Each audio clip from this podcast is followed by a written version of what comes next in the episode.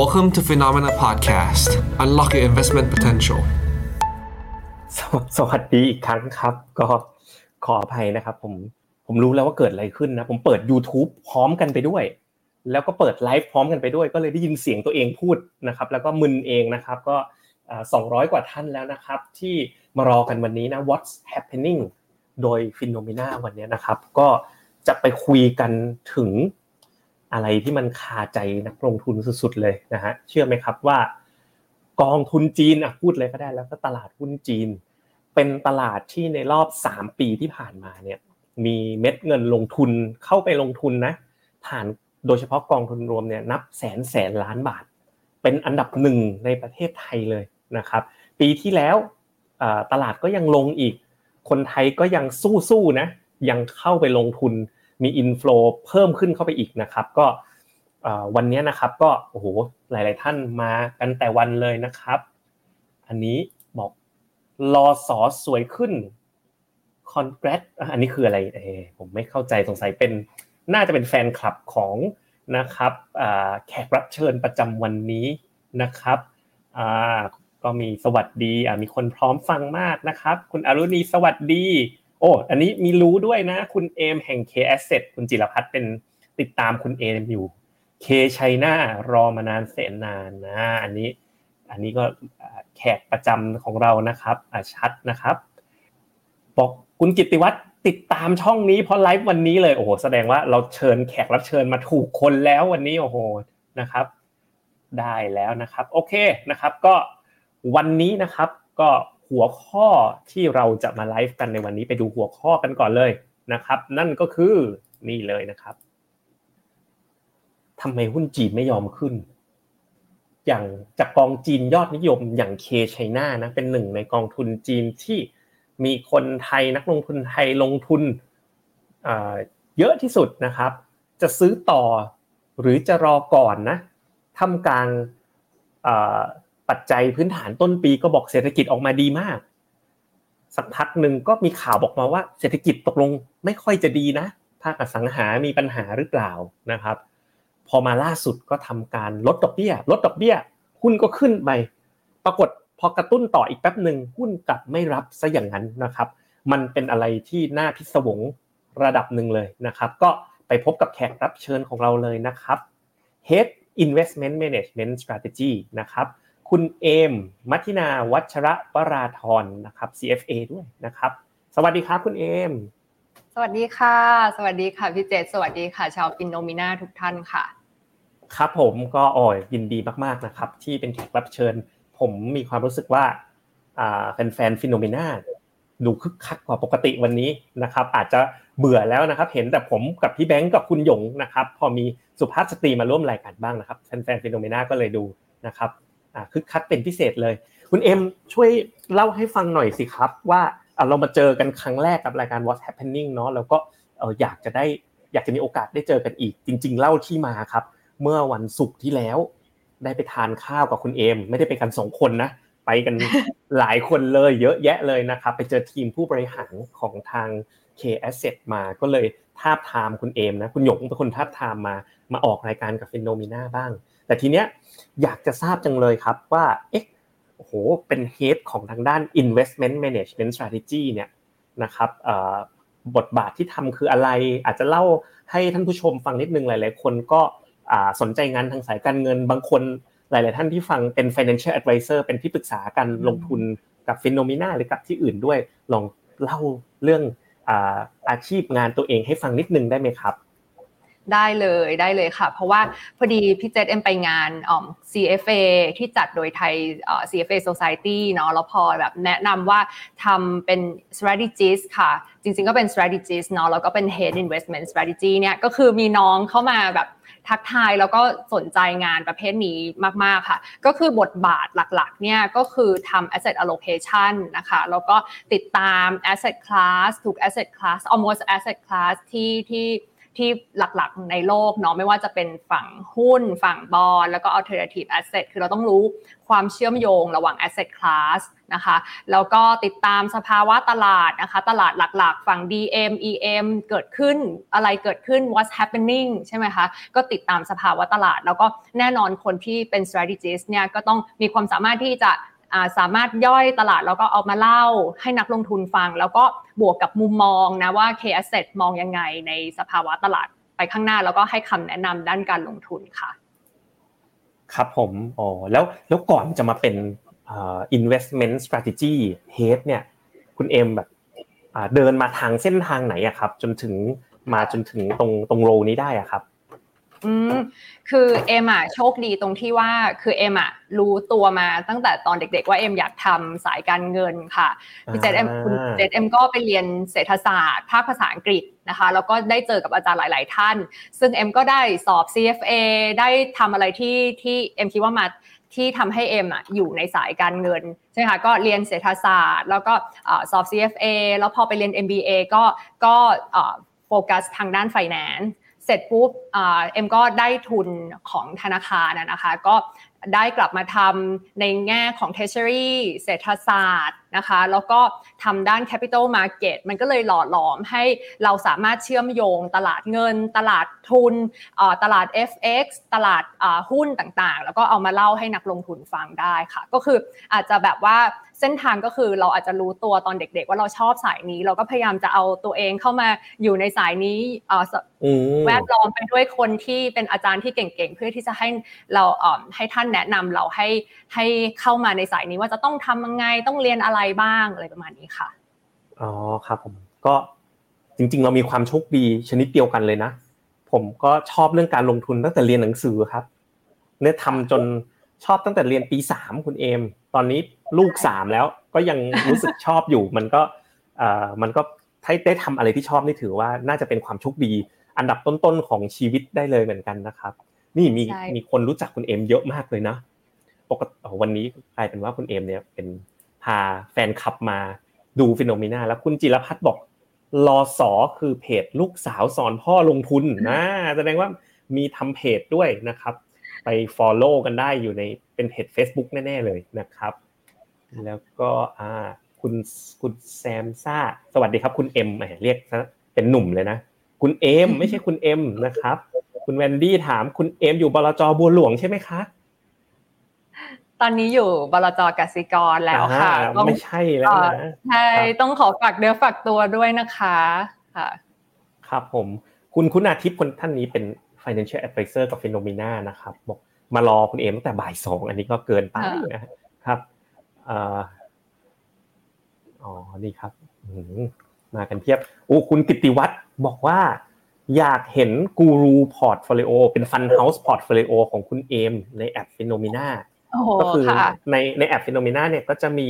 บลจหรือเป็นกูรูนะอย่างเช่นอาจารย์แอนดรูก็จะมี all weather portfolio อย่างเงี้ยนะครับ มี portfolio ของบลจต่างๆ คือเขาจัดจากมุมมองของของ strategist แต่ละคนแล้วก็จัดเป็นพอร์ตให้แล้วก็นักลงทุนสามารถลงทุนได้นะคุณกิติวัตรเปิดช่องให้รู้ใจเลยนะครับ ก็เผื่อในอนาคตนะครับ เราจะไปทาบทามมาดู เอาใครอยากได้ fund house หรือ guru portfolio ของคุณเอมบนบนแพลตฟอร์ม Finnomena บ้างก็คือเน้นลงทุนของ K Asset นะ กดหนึ่งมาหน่อยกดหนึ่งนะครับ ช่วยกันกดหนึ่งนิดนึง ถ้าอยากได้ model portfolio จาก K Asset นะครับ อันนี้กดดันกันแบบซึ่งซึ่งหน้าเลยนะครับ ก็โอเค เราไปที่หัวข้อที่เราคุยกันในวันนี้อีกครั้งหนึ่งนะครับ นั่นก็คือทำไมหุ้นจีนถึงไม่ยอมขึ้น แล้วก็สำรวจกองจีนยอดนิยมอย่างเคชัยนาจะซื้อต่อหรือจะรอก่อนดีอะผมให้คุณเอมเริ่มต้นเลยเข้าใจว่ามีเตรียมมาพอสมควรเลยนะครับใช่ก็พี่เจษคุณเจษให้เตรียมมาว่า เอ๊ะทำไมลดดอกเบี้ยนะ แล้วตลาดหุ้นมันไม่ขึ้นใช่ไหมคะ เราเห็นจีนทำทั้งลดดอกเบี้ย แล้วก็ออกมาตรการกระตุ้นต่างๆ แล้วก็ เอ็มเห็นข่าวต่างๆ ก็ออกมาในแง่ที่ว่าเศรษฐกิจจีนซบเซาวันนี้เอ็มเลยอยากที่จะมาแก้เหมือนกับว่าไม่ใช่แก้หรอกเข้าเข้ามาอธิบายความเสี่ยงเนาะพี่เจษว่าจะได้เห็นว่าสิ่งต่างๆ ที่มันดูเหมือนกับว่าเสี่ยงมากเนี่ยจริง ๆ ความเสี่ยงนั้นมันอาจจะลดลงแล้วหรือเปล่า จริง ๆ ช่วงนี้มันอาจจะเป็นช่วงที่จีนกำลังค่อย ๆ ฟื้นหรือเปล่า ไม่ใช่ช่วงที่เศรษฐกิจกำลังแย่ลงนะคะ เพราะฉะนั้นเอ็มเริ่มจาก เรื่องดอกเบี้ยก่อนละกันเนาะคุณเจษว่า จีนเนี่ยคืออสไลด์นี้มีน้องในทีมช่วยทำมาดีมากก็คือ พยายามที่จะอธิบายโครงสร้างของดอกเบี้ยของจีน ซึ่งมันมีหลายตัว แต่อาทิตย์ที่ผ่านมาเนี่ยจีนสร้างเซอร์ไพรส์ด้วยการว่าเขาลดดอกเบี้ยทั้งซีรีส์เลยนะคะ ไม่ว่าจะเป็นดอกเบี้ยระยะสั้น 7 วันเนี่ยตัว reverse repo เนี่ยลง 10 bip นะคะอาทิตย์ที่แล้วเสร็จปุ๊บ2วันถัดมาลด MLF ตัว medium lending facility อันนี้ก็คือดอกเบี้ยที่ธนาคารกลางเขาใช้ปล่อยกู้ให้พวกธนาคารพาณิชย์ อันนี้ก็ลดลงไปอีก 10 bip นะคะ ไปอยู่ที่10 bip นี่ก็คือ 0.1เปอร์เซ็นต์ใช่ก็คือถือว่าไม่เยอะนะคะ ซึ่งแต่ว่าสิ่งที่เซอร์ไพรส์สำหรับเอมก็คือว่าตัว MLF เนี่ยปกติคือเขาจะประกาศทุกวันที่ 15 ของเดือนใช่ไหมคะแต่ว่าคราวนี้ คือเขารีบลดดอกเบี้ยระยะสั้นไปก่อนเลย แล้วค่อยลดตัว MLF ก็คือเหมือนกับทางการก็คือมีความรีบร้อนอะว่าจะต้องกระตุ้นต้องลดรีบลดดอกเบี้ยตัวสั้น ๆ ไปก่อนนะคะ ทีนี้ดอกเบี้ยตัวสำคัญที่เราเฝ้ารอมานานก็คือตัว loan prime rate นะคะ loan Prime rate L LPR ตัว 1 ปีเนี่ย คือดอกเบี้ยที่ใช้อ้างอิงเวลาที่จะปล่อยธนาคารพาณิชย์จะปล่อยกู้ให้พวกเอกชน หรือว่าเหมือน MLR บ้านเราอะไรประมาณนั้นใช่เหมือนคนจะปล่อยกู้ใช่ อันนี้ก็ลดลงสิบปิ๊บนะคะ มาอยู่ที่ 3.55เปอร์เซ็นต์แล้วอีกตัวหนึ่งที่ลดลงเนี่ยซึ่งเราก็รอคอยเหมือนกันก็คือตัว 5 ปี LPR ซึ่งเป็นดอกเบี้ยที่สำคัญก็คือว่าใช้พวกพวกบริษัทอสังหาเนี่ยค่ะเวลาเขาจะปล่อยกู้เนี่ย ก็จะใช้ดอกเบี้ย LPR ตัวนี้อ้างอิงนะคะเป็นพวกสินเชื่อบ้านเวลาคนจะไปกู้เอ็มจะไปกู้ขอซื้อบ้านเนี่ยก็เขาก็ใช้ LPR บวกบวกเข้าไปใช่ไหมคะแล้วก็ตอนนี้เนี่ยก็คือลดลงเหลือประมาณ 4.2%นะคะ อันนี้สิ่งที่เกิดขึ้นเมื่อวันจันทร์ที่ผ่านมาเป็นสิ่งที่ตลาดรอคอยนะคะ แล้วก็ตัว LPR ที่เอ็มบอกไปอะตัว 1 ปีกับ 5 ปีเนี่ยนะคะ คือไม่ได้ลดมาตั้งแต่สิงหาคมปีที่แล้วนะ เป็นการลดดอกเบี้ยทั้งชุดนะที่เราไม่เคยเห็นบ่อยๆ ของประเทศจีนนะคะ ปกติมันจะสลับกันตัว 1 ปีลงตัว 5 ปีไม่ลงตัว 5 ปีลงตัว 1 ปีลงนะคะ แต่คราวนี้ลดทั้งชุด ก็เอ็มคิดว่ามันเป็นการสะท้อนความตั้งใจของจีนในการที่จะกระตุ้นเศรษฐกิจนะคะ ทีนี้มาดูว่าตลาดมองยังไง ปรากฏคุณเจษตลาดเนี่ยคือก็ผิดหวัง เพราะว่าเดิมเนี่ยเขามองว่าจีนเนี่ย น่าจะลดดอกเบี้ยสัก 15 ปีใช่ไหมคะแต่ว่าตอนนี้ก็คือลดแค่ 10 ปีคือลดน้อยกว่าที่ตลาดคาดนะคะ เพราะฉะนั้นพอทำให้พอประกาศออกมาตอนวันจันทร์เนี่ยตลาดฮ่องกงก็ลงไปเปอร์เซ็นต์กว่าบวกวอลลุ่มหาย วันอังคารลงต่อนะคะเป็นวันจันทร์เนี่ยที่ลงเนี่ยส่วนใหญ่เป็นหุ้นอสังหา เพราะว่าเขาคิดว่า LPR ตัว 5 ปีมันจะลงเยอะ แต่ว่าก็ปรากฏว่าก็คัดแค่ 10ปีใช่ไหมคะแต่วันอังคารเนี่ยปรากฏว่าหุ้นจีนก็ซึม ค่อยๆซึมลงทั้งทั้งแผงนะคะ แต่มีภาคอสังหาที่เด้งขึ้นมาได้บ้าง เพราะฉะนั้นแต่ว่าเอ็มมองว่าการที่จีนลดดอกเบี้ยเนี่ยมันไม่ได้เหมือนอเมริกาไงคะว่าพอลดปุ๊บหุ้นจะเด้งขึ้นทันทีนะคะ เวลาที่เราไปดูสถิติในอดีตเนี่ยตลาดก็คือไม่ได้ตอบสนองมากนักหลังจากที่มีแบบดอกเบี้ย การลดดอกเบี้ยนะคะ ถ้าดูสถิติเนี่ยคือตลาดก็ค่อนข้างที่จะแฟลตไม่ได้ไม่ได้แบบเด้งขึ้นมากนะคะ อันนี้ก็คือเป็นสาเหตุว่า ทำไมจีนลดดอกเบี้ยแล้ว แต่ว่าแต่ว่า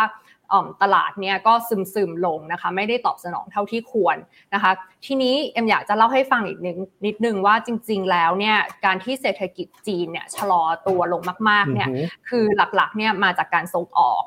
ซึ่งการส่งออกเนี่ยคือเขาก็เป็นตัวเครื่องยนต์เศรษฐกิจหลักใช่ไหมคะพอส่งออกชะลอ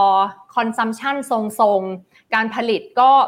ชะลอไปด้วยใช่ไหมคะเพราะว่าเขาต้องส่งออกไปที่อะไรอเมริกา คู่ค้าของเขาก็คืออเมริกา แล้วก็ยุโรปเสร็จปุ๊บพอคู่ค้าของเขาแบบซึมๆนะคะ แต่ว่าไม่ใช่ recession เนี่ยก็ทำให้เครื่องยนต์อันเนี้ยการส่งออกเขาเนี่ยก็ชะลอไปในเดือนล่าสุด ซึ่งเอ็มมองว่าภาพเนี้ยคุณเจษมันจะคล้ายๆเวียดนามนะ แต่คือเวียดนามเนี่ยคือเขาผลิตเพื่อส่งออกเยอะใช่ไหมคะ จีนเขามีผลิตเพื่อการบริโภคภายในประเทศด้วย แต่ คุณเจษดูอย่างเวียดนามเนี่ยเวลาลดดอกเบี้ยเนี่ยลด 50ปี๊บใช่ไหมคะอเมริกาเวลาลดดอกเบี้ยก็ลด 25ปี๊บแต่จีนเนี่ยคือลดทีลดแบบทีละสิบมันก็แบบตลาดก็เองสิบปี๊บเนาะใช่ใช่ใช่ค่ะผมถามหน่อยสิครับค่ะ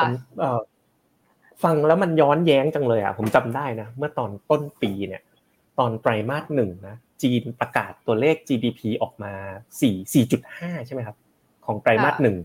ซึ่งเขาก็บอกว่าทั้งปีปีนี้ถ้าออกมา 4.5 เนี่ยทางการจีนเนี่ยที่เขาประกาศตอนต้นปีไอ้สมัชชาอะไรของเขาเนี่ยเขาก็บอกว่าปีนี้เขาตั้งเป้า 5%แต่ 4.5 ที่ออกตอนต้นปีเนี่ยสูงกว่าที่ตลาดคาดตั้งครึ่งเปอร์เซ็นต์นะฮะแล้วก็ผมก็ไปดูรีเสิร์ชอย่างของพวก Goldman Sachs ของ House ต่างประเทศเนี่ยช่วงต้นปีนะก็จะออกมาบอกเออชาบูอวยพร ตลาดหุ้นจีนกันใหญ่เลย บอกว่าเฮ้ยเศรษฐกิจออกมาดี ปีที่แล้วเนาะมีโควิด มีล็อกดาวน์ตั้งแต่พฤศจิกาปีที่แล้วพอเปิดเมืองปุ๊บก็บอกว่ากิจกรรมทางเศรษฐกิจกลับมาแล้วใช่ไหมครับ แต่พอมาปีนี้เนี่ยที่กลับกลายเป็นบอกว่าเศรษฐกิจกำลังชะลอ จริง ๆ ก็คือเมื่อกี้คุณเอ็มก็เพิ่งอธิบายว่ามันมีประเด็นเรื่องการส่งออกที่ลดลงจากกำลังซื้อของเศรษฐกิจโลกที่น้อยลง ตกลงโดยรวมอะครับ เศรษฐกิจจีนเนี่ย ปีเนี้ยมันมันดีหรือมันไม่ดีกันแน่ครับ มันงงๆจังเลยครับ ใช่พี่เจแต่ว่ามันเป็นมันมันเป็นอย่างนี้มาอยู่เสมอไหมเวลาที่คนมองอะไรดีๆอะตลาดก็จะมองดีมากๆ อย่างเช่นตอนต้นปีใช่ไหมคะตอนที่จีนเพิ่งเปิดเมือง ก็มอง reshape recovery ซึ่งเอ็มว่าก็ไม่ได้ผิด แต่ว่าตลาดก็จะเล่นไปค่อนข้างมาก MSCI ไชน่าตอนนั้นเนี่ยขึ้นมาประมาณ 50%ใช่ไหมคะแต่ว่าณตอนนี้ที่ตลาดเศรษฐกิจจีนเนี่ยซึมๆเนี่ยคนก็จะมองลบลบลบมากๆ อันนี้คือเป็นลักษณะของของตลาด ที่พี่เจษเห็นมาตลอดกี่ระยะเวลากี่ปีอยู่แล้วใช่ไหมคะว่าเวลามองบวกก็คือจะมองบวกมาก เวลามองลบก็คือจะมองลบมาก ทีเนี้ยเมื่อกี้เรื่อง GDP ที่ที่พี่จะพูดถึงเนี่ยนะคะคือ GDP ไตรมาสหนึ่งของจีนเนี่ยออกมา 4.5 แต่ว่าพอดู Q on Q เนี่ยมันสะท้อนการเติบโตที่ค่อนข้างสูง คือ Q1 เมื่อเทียบกับ Q4 ปีที่แล้วค่ะไตรมาสหนึ่งปีนี้เทียบกับไตรมาสสี่ปีที่แล้วเนี่ยคือมันเติบโตแบบพีคไงคะ ทีนี้จากไตรมาสหนึ่งปีนี้ไปไตรมาสสองเนี่ยมันก็ยังสูงอยู่นะคะ ตอนนี้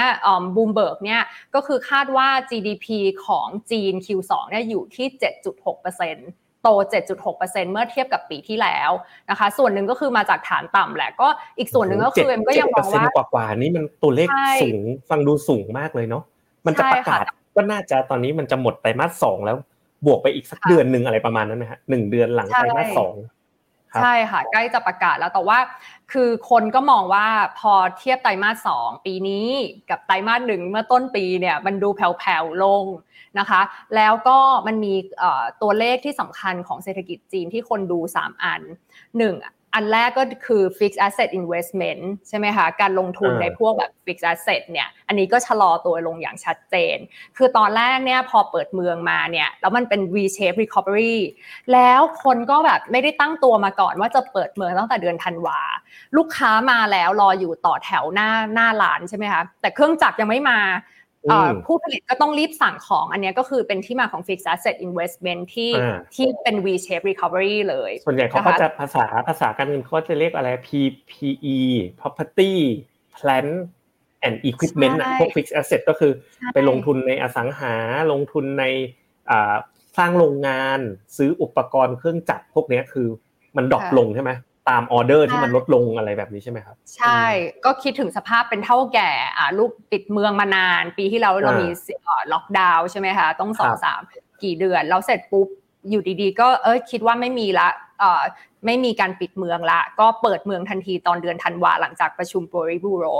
ออเดอร์มาแล้วลูกค้ามาแล้ว คนออกไปเที่ยวแล้ว แต่ของยังไม่มีในโกดังก็ต้องรีบสั่งของ อันนี้ก็เลยทำให้ตัวเลข fixed asset investment น่ะในช่วง3เดือน3เดือนแรกของปีนี้ค่ะมันแบบพุ่งขึ้นเป็น V shape recovery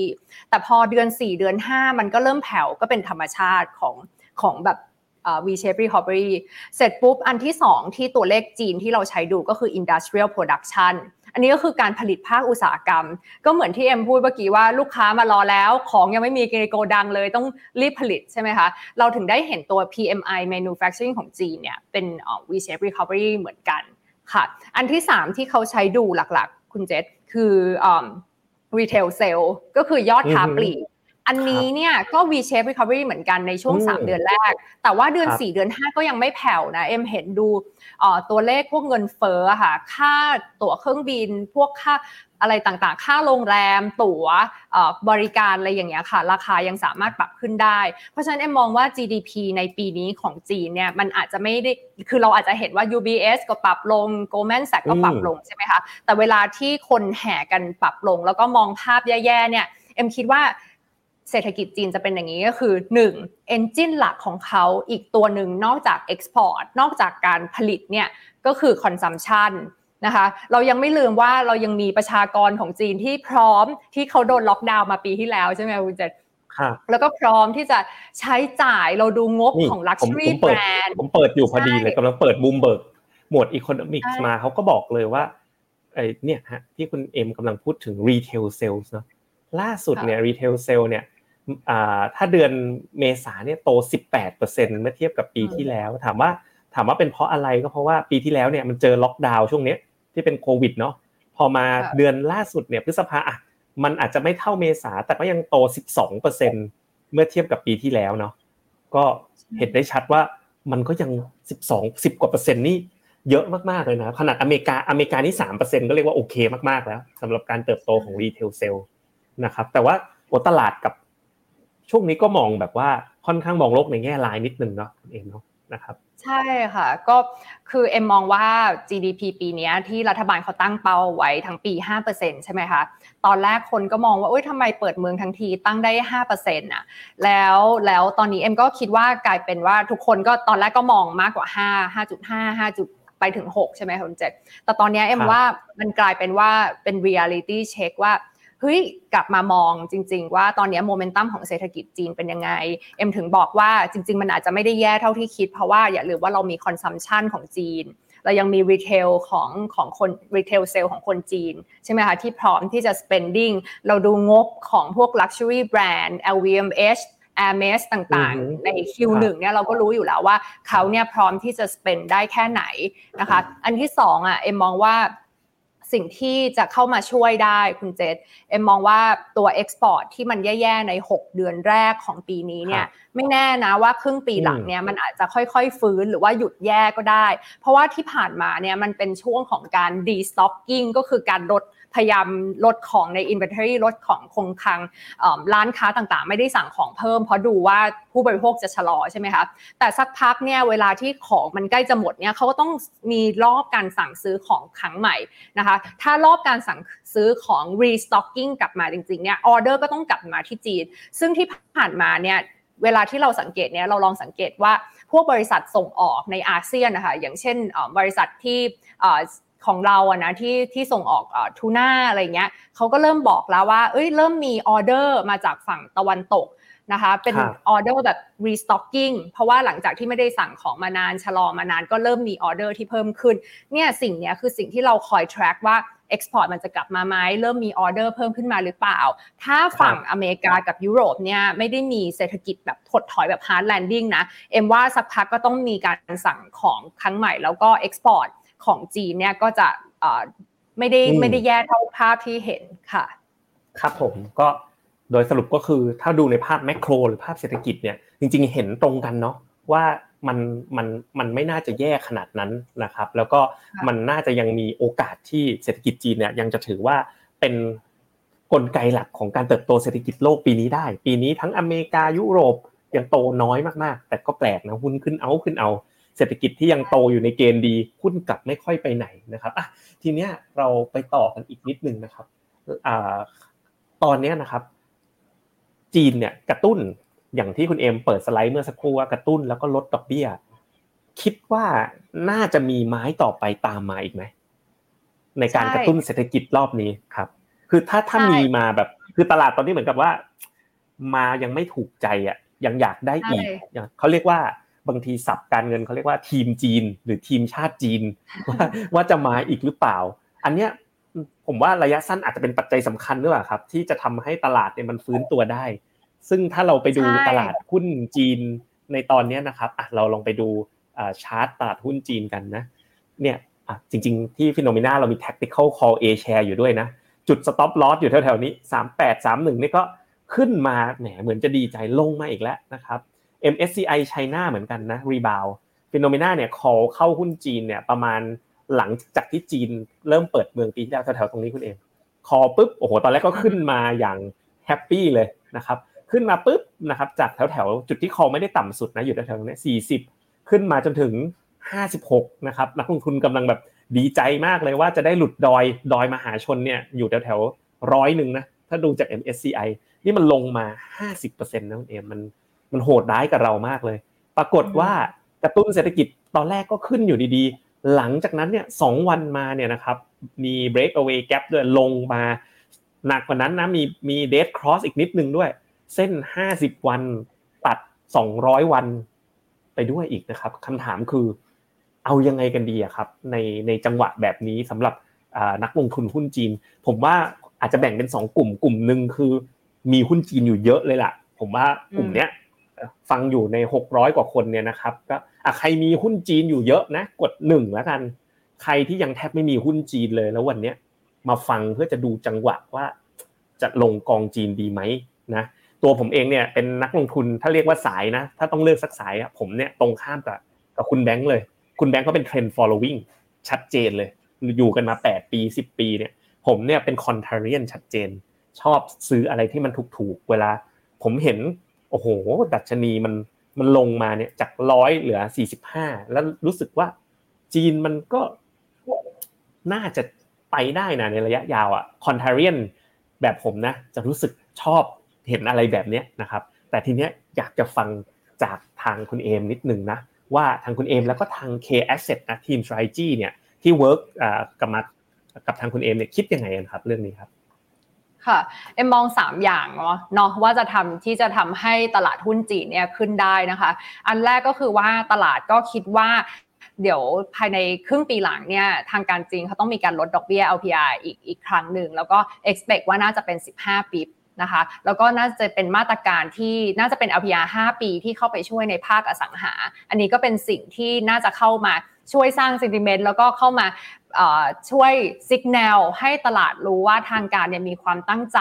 นะที่จะที่จะกระตุ้นเศรษฐกิจนะคะแล้วก็เอ็มคิดว่าการลดดอกเบี้ยของเขาเนี่ยเป็นสิ่งที่ทำได้ เพราะว่าเงินเฟอ้อเขาต่ำมากคุณเจษเงินเฟอ้อเขาอยู่ที่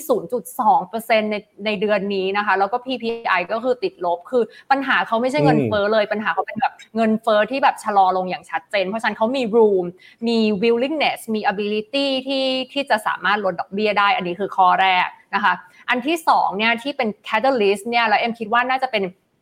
จุดเปลี่ยนเกมเลยนะ แล้วก็เป็นเกมเชนเจอร์สำหรับตลาดหุ้นจีนก็คือมาตรการที่เรารออยู่นะคะ ซึ่งเอ็มว่าเนี่ยเขามีการส่งสัญญาณมาตลอดในช่วงอาทิตย์นี้นะคะ แล้วเอ็มก็คิดว่าในอีก 2 อาทิตย์ข้างหน้าเนี่ยน่าจะมีมาตรการอะไรที่ออกมานะคะ อย่างเช่นจริง ๆ วันนี้เนี่ยเขาก็มีออกมาตรการเรื่อง EV ออกมาว่าเป็นการต่อต่อกลับมาต่ออีกแล้วนะ เห็นหุ้น EV ก็ rebound ใช่ ค่ะหุ้น EV ก็ rebound แล้วก็ต่ออายุกันลดภาษีสำหรับ NEV นะคะอันนี้ก็เป็นมาตรการแล้วเอ็มก็คิดว่าเรื่องอสังหาเนี่ยเดี๋ยวก็น่าจะต้องมีนะคะอย่างเช่นแบบลดเงินดาวไหมให้ธนาคารปล่อยกู้เพิ่มไหมหรือว่าไปดูว่ามีโครงการไหนมีปัญหาก็เข้าไปดูแลนะคะ หรือว่าลดข้อจำกัดในการที่จะแบบกระตุ้นให้คนซื้อบ้านอะเนาะเอ็มว่าน่าจะต้องมีมาตรการอย่างนี้ แล้วก็แต่เราก็ไม่ตลาดก็ไม่ได้คาดหวังว่าจะมีมาตรการที่เป็นชุดใหญ่อย่างตอนปี 8 ที่ตอนนั้นอเมริกาเจอ financial crisis จีนก็คืออัดด้วย stimulus นะคะอาจจะไม่ได้ใหญ่ขนาดนั้น แต่ว่าอย่างน้อยเนี่ยคุณเจษลองคิดดูนะว่า ถ้าเรามองจีนในภาพยาวๆนะคะปี 2018 จนถึงปี 2022 เนี่ย มันเป็นช่วงที่เขาพยายามลดความเสี่ยง ลดหนี้ แล้วก็คุมภาคเอกชนใช่ไหมคะ ทีนี้เอ็มคิดว่าสิ่งเหล่านี้เขาทำมาพอแล้วนะ ตั้งแต่แบบอาลีบาบา คุมการเล่นเกม จัดการโรงเรียนอะไรต่างๆ เนี่ยเขาทำมามากแล้ว แล้วก็ลดหนี้อีก 5 ปีถัดไปเนี่ยเป็นสิ่งที่น่าสนใจว่าเขาจะ สามารถเปลี่ยนนโยบายเป็นนโยบายที่สนับสนุนการเติบโตมากขึ้นไหม ตอนนี้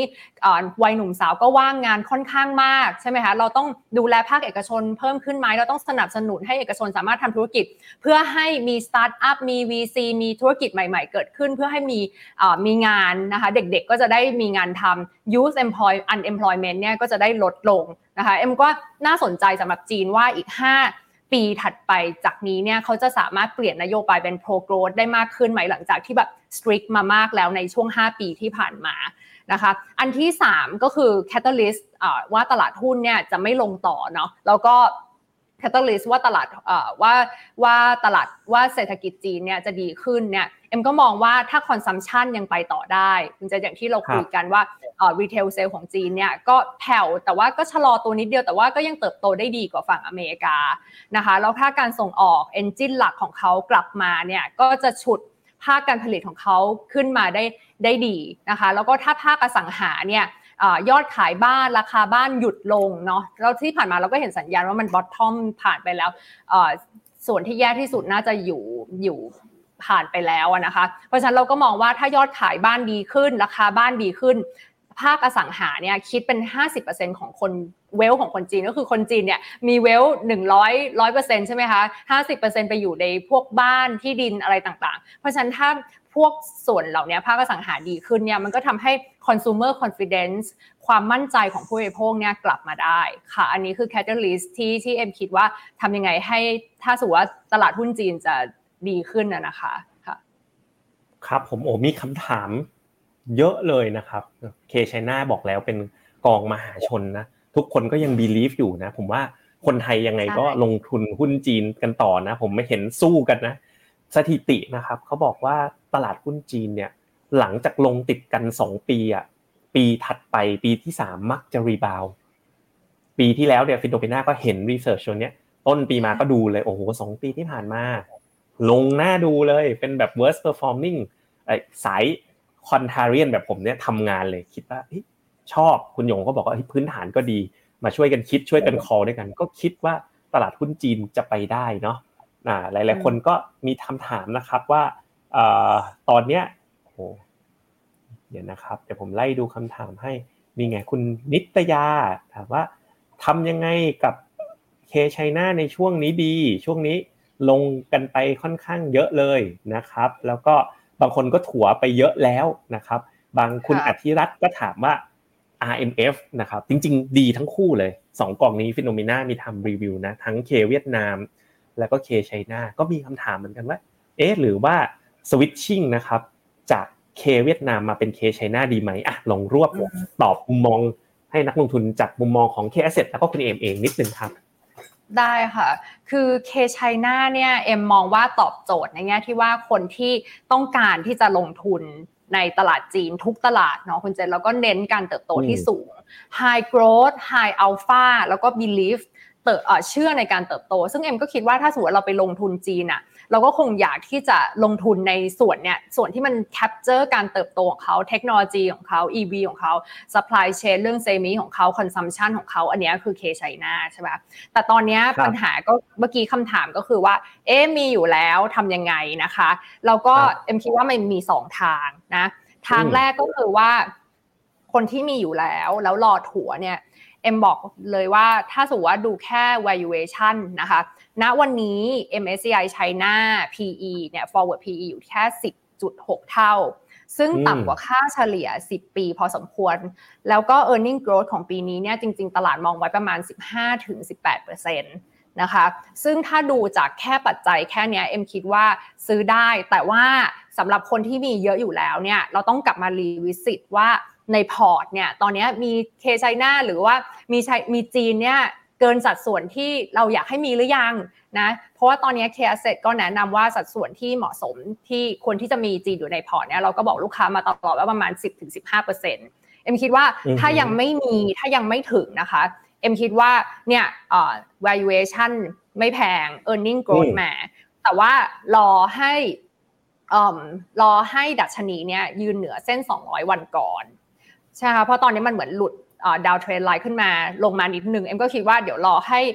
รอให้ดัชนีเนี่ยกลับมาเป็นขาขึ้นสักนิดหนึ่งซึ่งเอ็มมองว่าดัชนีจะกลับมาเป็นขาขึ้นได้เนี่ยก็มี catalyst ก็คือว่ามาตรการกระตุ้นเศรษฐกิจนะคะหรือว่ามีข่าวดีเรื่อง geopolitical ที่เราก็เห็นว่าทั้ง Bill Gates เนาะก็ไปเจอนะคะเจอสีจิ้นผิงเนี่ยก็เป็นการ ส่งสัญญาณให้นักธุรกิจใหญ่ ๆ ของอเมริกาทราบแหละว่าจีนเนี่ยยังคงเปิดรับแล้วก็ยินดีต้อนรับนักธุรกิจ ของอเมริกา แล้วก็ธุรกิจของอเมริกา ก่อนหน้านั้นเขาก็เจอ Elon Musk ใช่ไหมคะเจอ Bill Gates แล้วก็เจอ Blinken ตอนแรกเราก็ลุ้นว่าจะเจอ Biden ที่3ไหมก็คือไบเดนแต่ว่าพอไบเดนไปไปพูดอย่างนั้น ซึ่งเอ็มก็ไม่รู้ว่าเป็นอุบิเหตุหรือเปล่าอาจจะแบบไม่ได้ไม่ได้ตั้งใจนะคะก็ก็เลยทำให้เดี๋ยวเราก็ต้องรอรุ้นว่าเขาจะได้เจอกันหรือเปล่านะคะตอนเดือนพฤศจิกาแต่ว่าเนี่ยเอ็มคิดว่า catalyst คืออย่างนี้ดูมาตรการว่าจะมีการกระตุ้นเศรษฐกิจใหญ่ๆ ออกมาไหมนะคะแล้วก็ตอนนี้ valuation ไม่แพง เพราะฉะนั้นรอให้ดัชนีเนี่ยกลับเป็นขาขึ้นนิดหนึ่งแล้วก็ค่อยอาจจะค่อยเข้าไปซื้อค่ะ ครับผมอะเราแวะไปดูกันที่กองทุนแม่ของเคชัยนานะครับ ก็คือกองของทาง JP Morgan Fund นะครับชัยนาฟันเนาะก็ Morning Star 4 ดาวนะครับ แล้วก็ ถ้าเราดูอันนี้ผมเลือกเป็นคลาส accumulate เนาะเป็นคลาสของนักลงทุนรายย่อยนะครับ ก็จะเห็นว่าดูกันยาวๆนะ10 ปีที่ผ่านมาเนี่ยผลตอบแทนก็ชนะ MSCI China เนี่ยไปอย่างชัดเจนนะ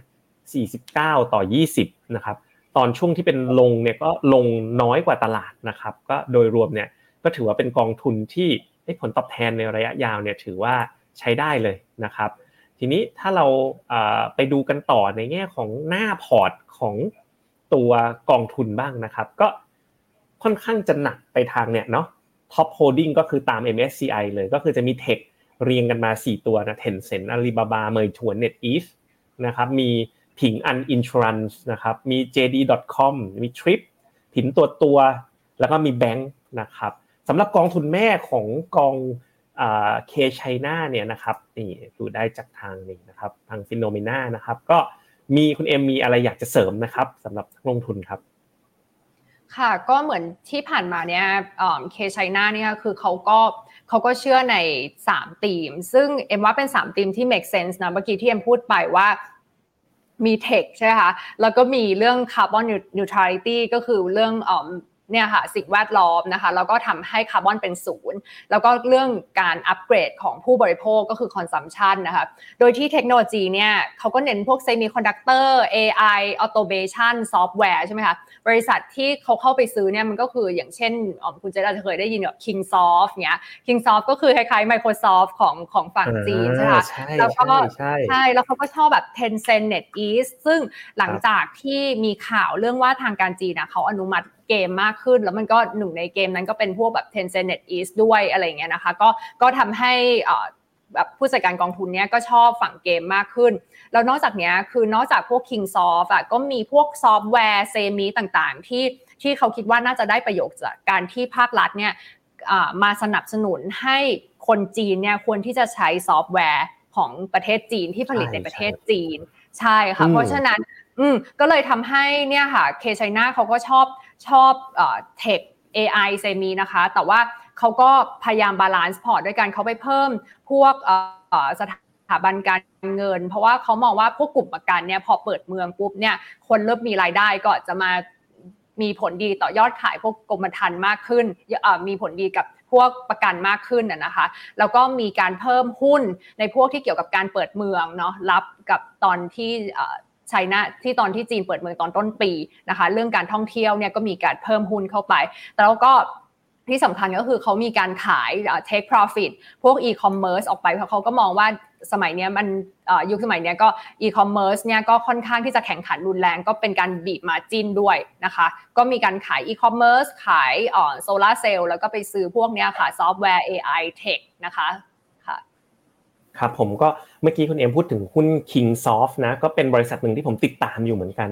คือที่ที่เมืองจีนอะ story ผมว่ามันมันแตกหักกันตรงจุดที่หัวเว่ยห้ามใช้ Android ผมว่าตรงนั้นอะคือจุดแตกหักเลยที่เปลี่ยนแบบวิธีคิดของจีนต่อต่อต่อ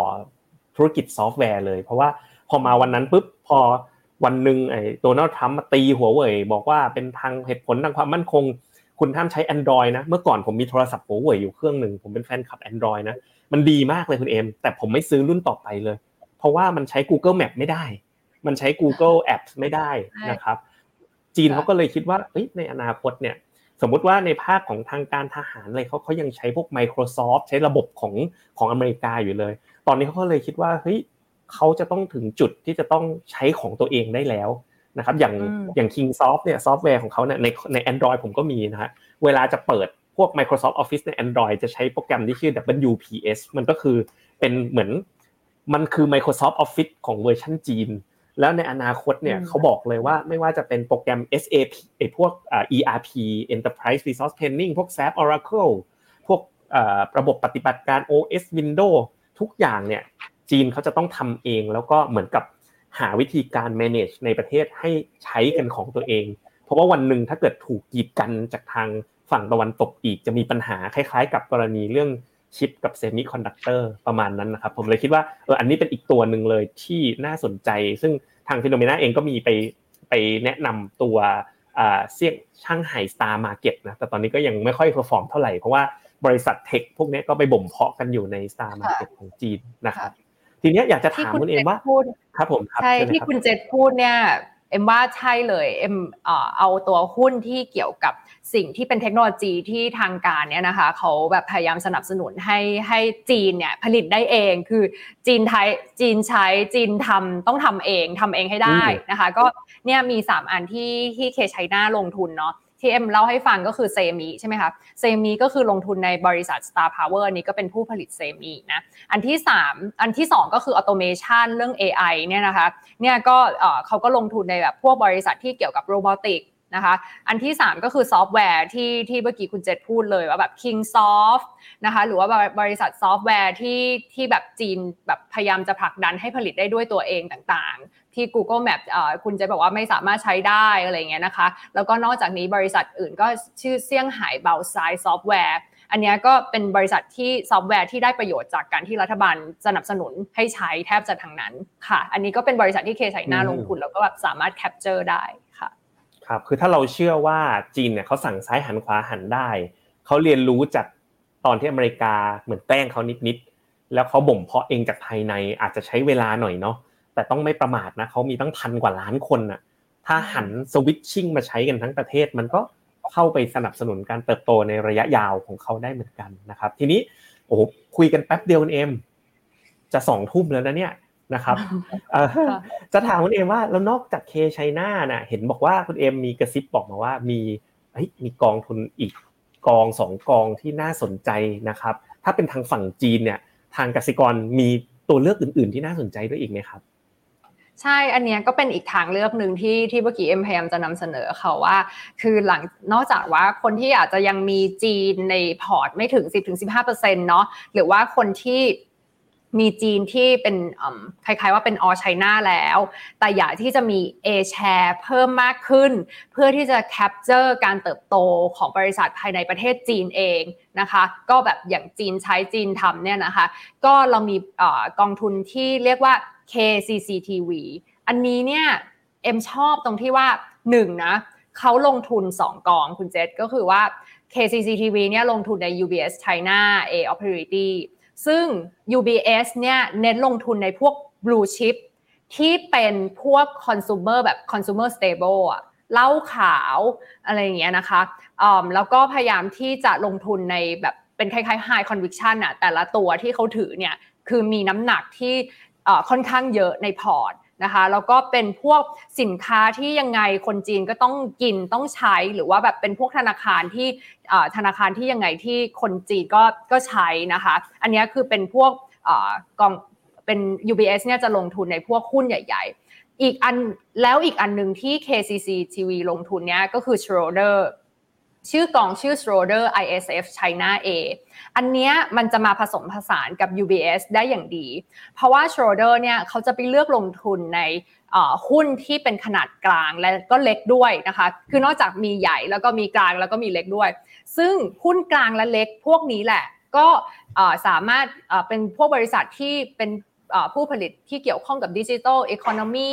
ทำ semi ทั้งซัพพลายเชนทำ EV ทั้ง supply chain ทำแบตเตอรี่ทำ healthcare ไอ้พวกบริษัทเล็กๆกลางๆที่อยู่ใน A share เนี่ยก็เป็นบริษัทที่จะสามารถเติบโตได้ในอนาคตนะคะอันนี้คือข้อดีของ CCTV ก็คือว่าเขาลงทุนใน 2 กองนะคะช่วงไหนที่ UBS อาจจะ perform ได้ดี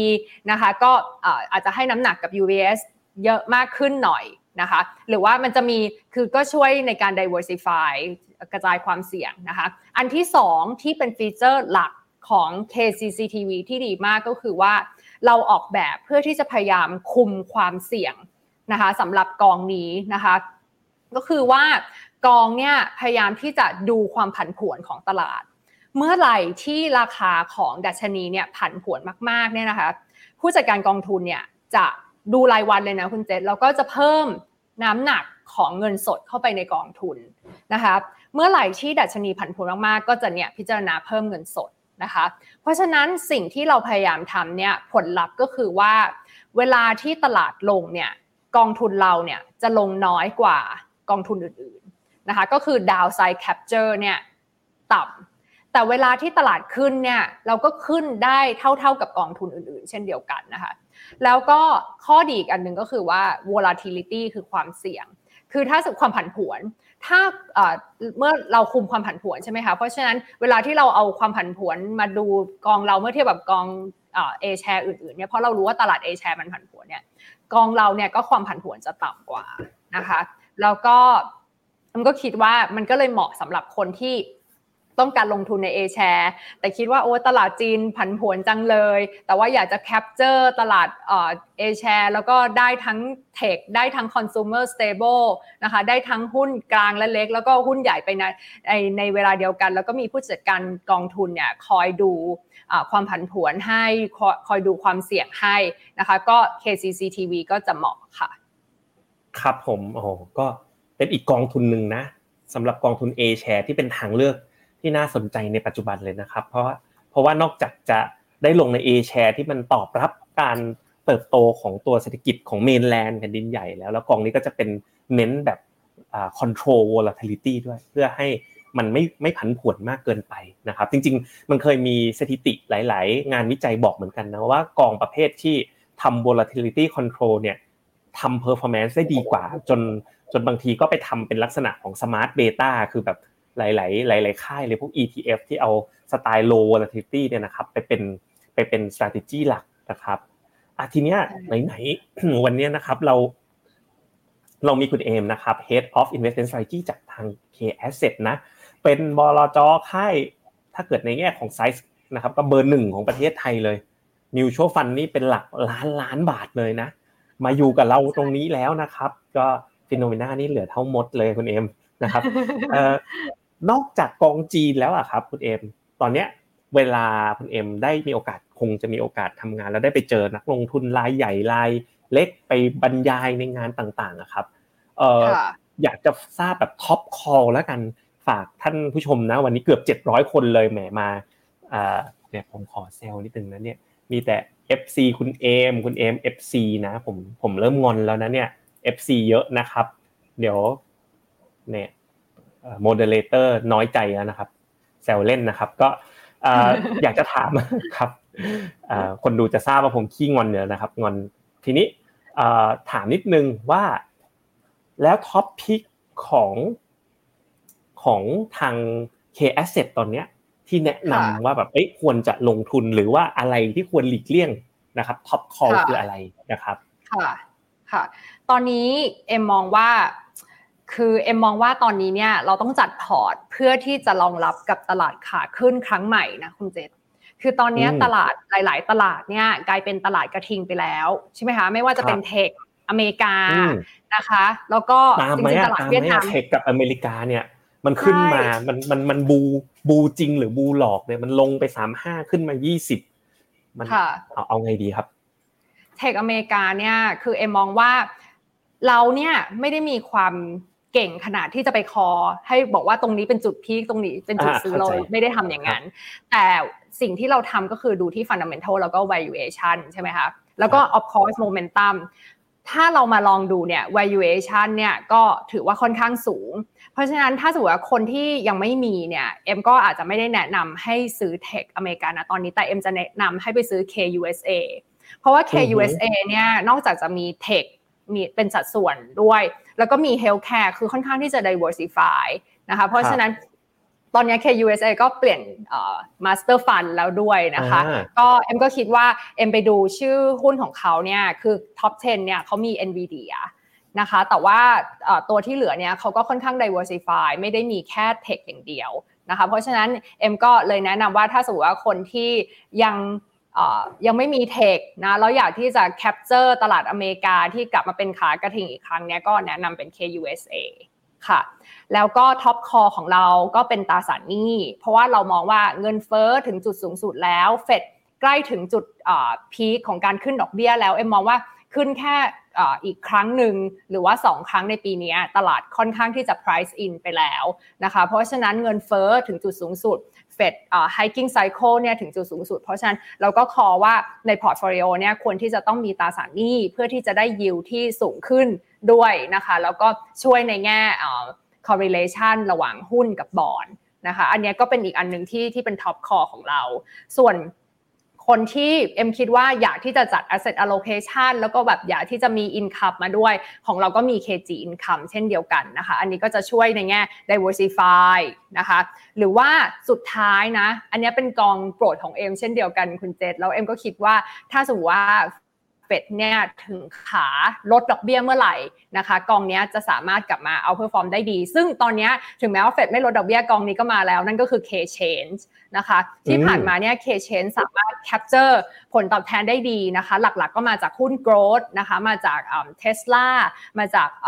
บริษัทที่ที่เป็นพวกบริษัทเทคแล้วก็เซมิที่ K change ถือค่ะ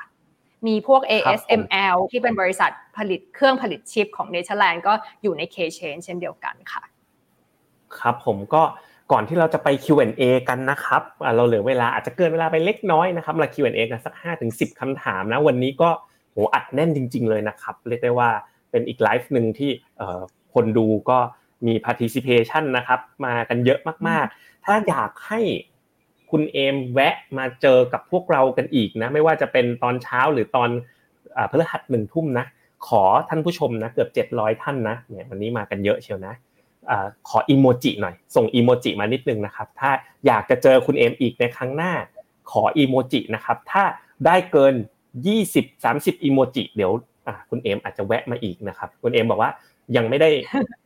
ยังไม่ได้สัญญาอะไรเลยนะครับ ผมเรียกมัดมือชกแล้วเอ็มขอกดอีโมจิ แทนตัวเองด้วยได้ไหม เดี๋ยวรอดูนะครับ อันนี้มาแล้วอีโมจิหนึ่งคนแล้วนะครับอะถามตอบไปพลางๆด้วยนะครับตานะครับแหมคุณจิรพัฒน์เขียนว่าอีโมจิอย่างนี้เลยนะเออนะครับพิมพ์อีโมจิไม่เป็นนะฮะระหว่างจีนกับเวียดนามอะให้เลือกสามอันมุมมองคุณเอ็มส่วนตัวเลยก็ได้ จีน เวียดนาม emerging market ถ้าเลือกอันเดียวจังหวะเนี้ย เอ็มก็เน้นเอ็มก็เน้นการจัดพอร์ตนะคุณเจษแต่ว่าถ้าสมมติว่าจะให้เอ็มเอ็มจัดลำดับแล้วกันเนาะคืออาทิตย์ที่แล้วเนี่ยเอ็มมีคอเอ็มมีคอแล้วก็ร่วมไลฟ์กับคุณคุณกิตนะคะใน K Asset ไลฟ์เฟซบุ๊กเนาะแล้วเราก็ชัดเจนว่าเราก็คอกองเวียดนามนะคะเคเวียดนามไป เพราะว่าเราก็มองว่า catalyst หลายอย่างเนี่ยแหละ เช่น export ชะลอที่เราเห็นว่าชะลอเนี่ยอาจจะใกล้ถึงจุด bottom แล้ว แล้วเราก็ เฝ้ารอว่า Export จะจะฟื้นได้หรือเปล่า valuation ไม่แพงนะคะคนมองแบบส่วนร้ายๆ ไปเยอะแล้วข่าวร้ายค่อนข้างที่จะ price in earning growth ไม่ได้กำลังเอ่อโดน revise down แต่ว่าน่าจะไม่ได้น่าจะไม่แย่แล้วนะคะ คนกำลังรอรอดูงบของ Q2 ซึ่งถ้างบ Q2 ไม่ได้แย่นะคะ โดยเฉพาะพวกบริษัทที่เป็น manufacturing เนี่ยก็เอ็มก็คิดว่าตลาดเวียดนามสามารถค่อยๆกลับมาเป็นขาขึ้นได้ค่ะ เราก็มีการคอไปแล้วใน Facebook ของ k s ค่ะ คุณกุ๊กไก่อันนี้ก็แฟนประจำรายการเลยนะครับ เจอกันทุกครั้งนะคุณกุ๊กไก่ ครึ่งปีหลังเนี่ยคือถัวเพิ่มแปลง่ายๆ คนดู Finnomena จีนเยอะกันหมดเลยครับ จริงๆ ไม่ใช่แค่โดนคนดู Finnomena นะทุกบลจ ทุกกองทุนทุกคนนะครับ ทุกหย่อมหญ้ากองจีนกันทั้งนั้นนะครับ อ่า คุณกุ๊กไก่ถามว่า จะถัวเพิ่มแล้วล่ะ A share กับ MSCI China ไปทางไหนดีอ่ายังเป็นสายถัวอยู่ครับ ค่ะคือคนดู Finnomena นะเขาจะชอบแบบเลือกมาเลยสักอันหนึ่งอะไรครับ ใช่ใช่เอ็มเข้าใจค่ะเอ็มเข้าใจว่าเอ็มเอ็มเข้าใจคนดูเลยเอ็มก็เป็นนักลงทุนคนหนึ่งเหมือนกันนะคะ ก็ K Asset เนี่ยคือเราก็มองว่าเราเราคิดว่านักลงทุนเนี่ยส่วนใหญ่เนี่ยมี K-CHINA นะคะแล้วก็เป็นการแบบพยายามที่จะแบบ capture all China ใช่ไหมคะเพราะว่าตอนนั้นก็เป็นเรื่องหุ้น tech บาบา Tencent นะคะแล้วก็เป็นกลุ่มเทคโนโลยีที่มา แต่ทีเนี้ยเอ็มเข้าใจว่าถ้าไปสำรวจพอร์ตของนักลงทุนคุณเจษอาจจะมี all China เยอะ แล้วก็มี A share ค่อนข้างน้อย เป็นสัดส่วนที่ค่อนข้างน้อยค่ะ แล้วจริงๆแล้วเนี่ย รัฐบาลเขามีนโยบายที่ออกมาสนับสนุนบริษัทกลาง แล้วก็บริษัทเล็กใน A share อยู่เสมอใช่ไหมคะ พวกอุตสาหกรรมทำยังไงให้คุณผลิต semi ให้ได้เท่าของฝั่งอเมริกาทำยังไงให้ supply chain ของ EV ทั้งหมดอยู่ในประเทศเขาทำไงให้ผลิตพวกแบตเตอรี่ EV ได้ในประเทศของตัวเองใช่ไหมคะ เพราะฉะนั้นอุตสาหกรรมพวกซอฟต์แวร์ AI ต่างๆเนี่ยมันจะมาเกิดขึ้นในตลาด A share เพราะฉะนั้นเอ็มก็เลยยังมองว่า เนี่ยถ้าสมมติว่าใครที่ยังไม่ได้มีพอร์ตที่ capture ฝั่ง A share นะ เอ็มก็ยังแนะนำ KCCTV ซึ่งก่อนที่เอ็มจะมาออกไลฟ์อะเอ็มก็ไป due diligence KCCTV มาให้คุณเจษกับชาว Finnomena เนาะว่าการที่เรา control vol เนี่ย คือมันมันไม่ได้เป็นสิ่งอะไรที่เข้าใจลำบากเลย แล้วมันไม่ใช่ black black box ด้วยนะคะ คุณเจษคือ ผู้จัดการกองทุนเนี่ยก็จะมาดู volatility คือดูความผันผวนของราคาของ MSCI A share on on shore เนาะใช้หน้า on shore ทุกๆวัน เพื่อที่จะดูว่าราคาเนี่ยมันผันผวนเกินกว่าจุดที่เราตั้งรับไหม